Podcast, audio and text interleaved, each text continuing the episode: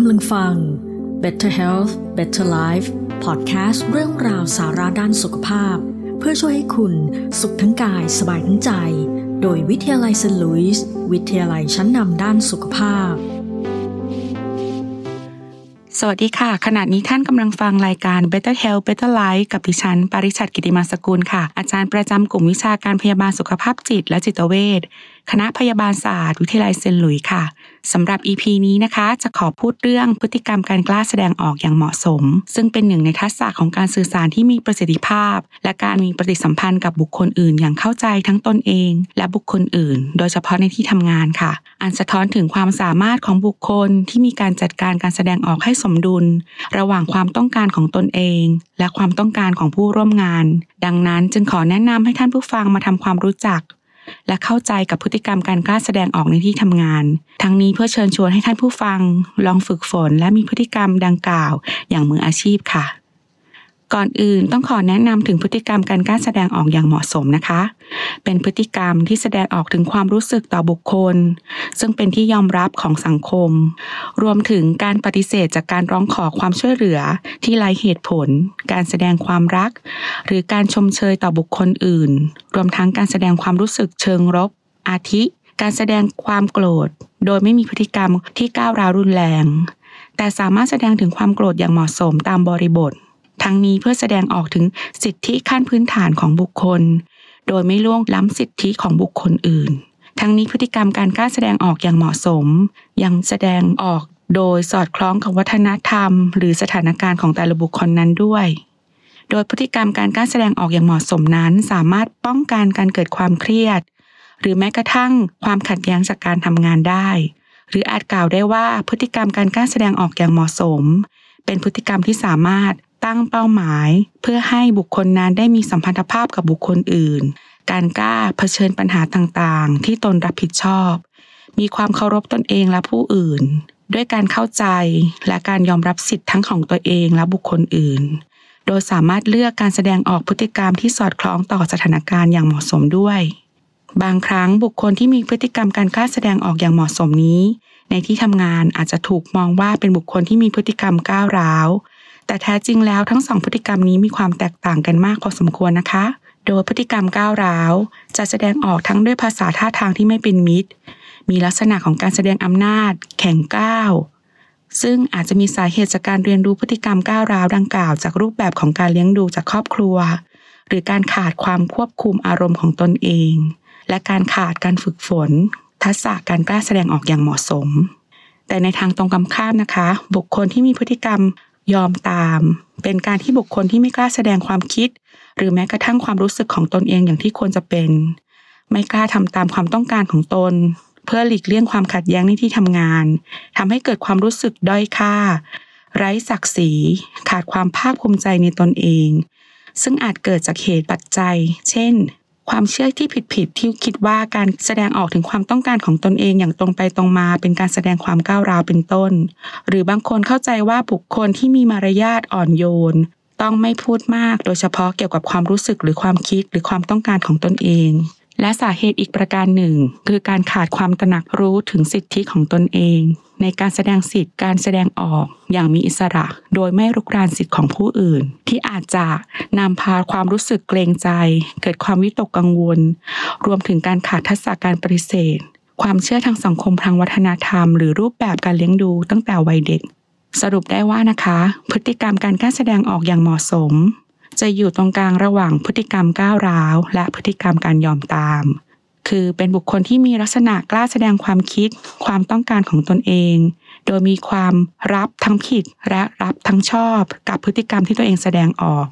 บุคคลนั้นจะมีความเชื่อมั่นในตนเอง รวมถึงมีความเคารพ และรับรู้คุณค่าของทั้งตนเองและบุคคลอื่นด้วยนะคะ จึงไม่มีพฤติกรรมก้าวล่วง ต่อสิทธิ์ของบุคคลอื่น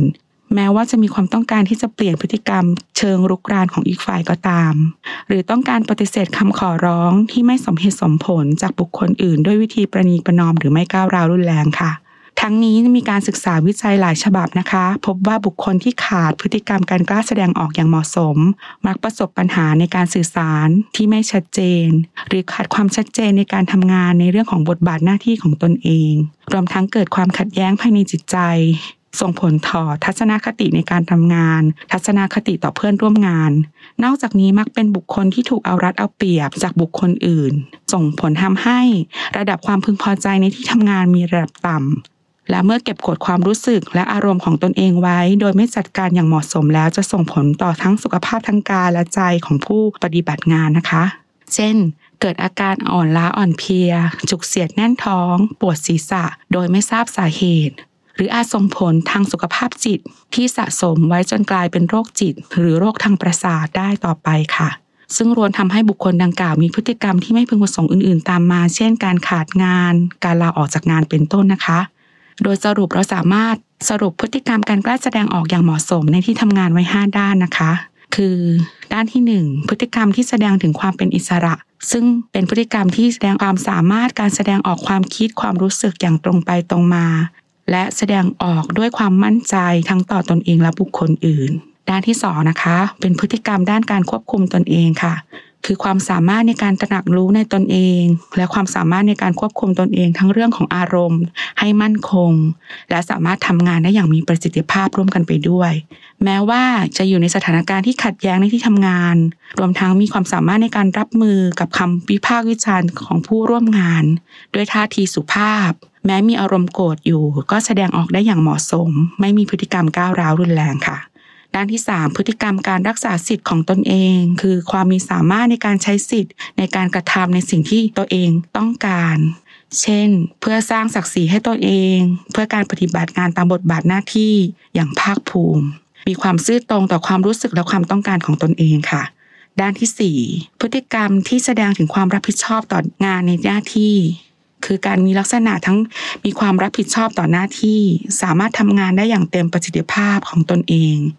มีการวางแผนทั้งระยะสั้นระยะยาวในการทำงาน มีการตั้งเป้าหมายในการทำงาน รวมถึงการวางแผนเมื่อมีปัญหาในการทำงาน ส่วนด้านสุดท้ายนะคะ คือด้านที่ 5 คือพฤติกรรมที่มีประสิทธิภาพในการติดต่อสื่อสารกับผู้อื่น ซึ่งมีลักษณะการสื่อสารที่ตรงไปตรงมา โดยสอดคล้องทั้งภาษาพูด ภาษาท่าทาง ที่สามารถสื่อสารอย่างเปิดเผย จริงใจ เหมาะกับกาลเทศะเช่น สามารถเริ่มต้นบทสนทนากับบุคคลอื่นได้ก่อน สามารถพูดสะท้อนความรู้สึกตัวเองด้วยน้ำเสียงที่เหมาะสม เลือกคำพูดที่ชัดเจนตรงไปตรงมา โดยไม่มีการพูดแบบผูกขาดหรืออวดอ้างตัวเองในบทสนทนามากเกินไป โดยต้องเปิดโอกาสให้ผู้อื่น หรือผู้ที่ร่วมสนทนาร่วมบทสนทนาด้วย หรือในทางกฎกันข้ามไม่มีลักษณะนิ่งเงียบไม่แสดงความคิดเห็นใด ๆ รวมทั้งมีท่าทีที่เหมาะสมในการตอบโต้ในขณะสนทนา เช่น การสบสายตาขนาดพูด มีการทิ้งระยะห่างในการยืนหรือนั่งขณะสนทนาอย่างเหมาะสม สุดท้ายนี้ดิฉันหวังว่า ที่ท่านผู้ฟังได้เรียนรู้เกี่ยวกับพฤติกรรมการกล้าแสดงออกอย่างเหมาะสม โดยเฉพาะในที่ทำงานในวันนี้ไปแล้ว ท่านผู้ฟังจะลองไปปรับใช้และทดลองค่อยๆ ฝึกฝนทักษะการแสดงออกอย่างเหมาะสมในที่ทำงาน ท่านอาจจะค้นพบว่า แม้ในที่ทำงานของท่านจะเต็มไปด้วยสถานการณ์ที่เคร่งเครียด หรือหน้าหวั่นวิตกเพียงไร ท่านผู้ฟังก็พร้อมที่จะปรับตัวปรับใจ วางแผน เพื่อเผชิญและแก้ไขปัญหาสถานการณ์ต่าง ๆ ที่เปลี่ยนแปลงไปด้วยความมั่นใจ และความสามารถในการรับรู้คุณค่าของตัวท่านเอง รวมถึงเพื่อนร่วมงานของท่านผู้ฟังได้อีกด้วยนะคะ ท่านผู้ฟังคะ สุขภาพที่ดีส่งผลให้ชีวิตเป็นสุข ติดตามรายการ Better Health Better Life ได้ใหม่ ทุกวันพุธนะคะสำหรับวันนี้ขอลาท่านผู้ฟังไปก่อน สวัสดีค่ะ วิทยาลัยเซนต์หลุยส์วิทยาลัยชั้นนำด้านสุขภาพ เปิดสอนหลักสูตรระดับปริญญาตรี ปริญญาโท และหลักสูตรผู้ช่วยพยาบาล สอบถามเพิ่มเติมได้ที่หมายเลข 02 675 5304 สุขทั้งกายสบายทั้งใจในทุกๆวัน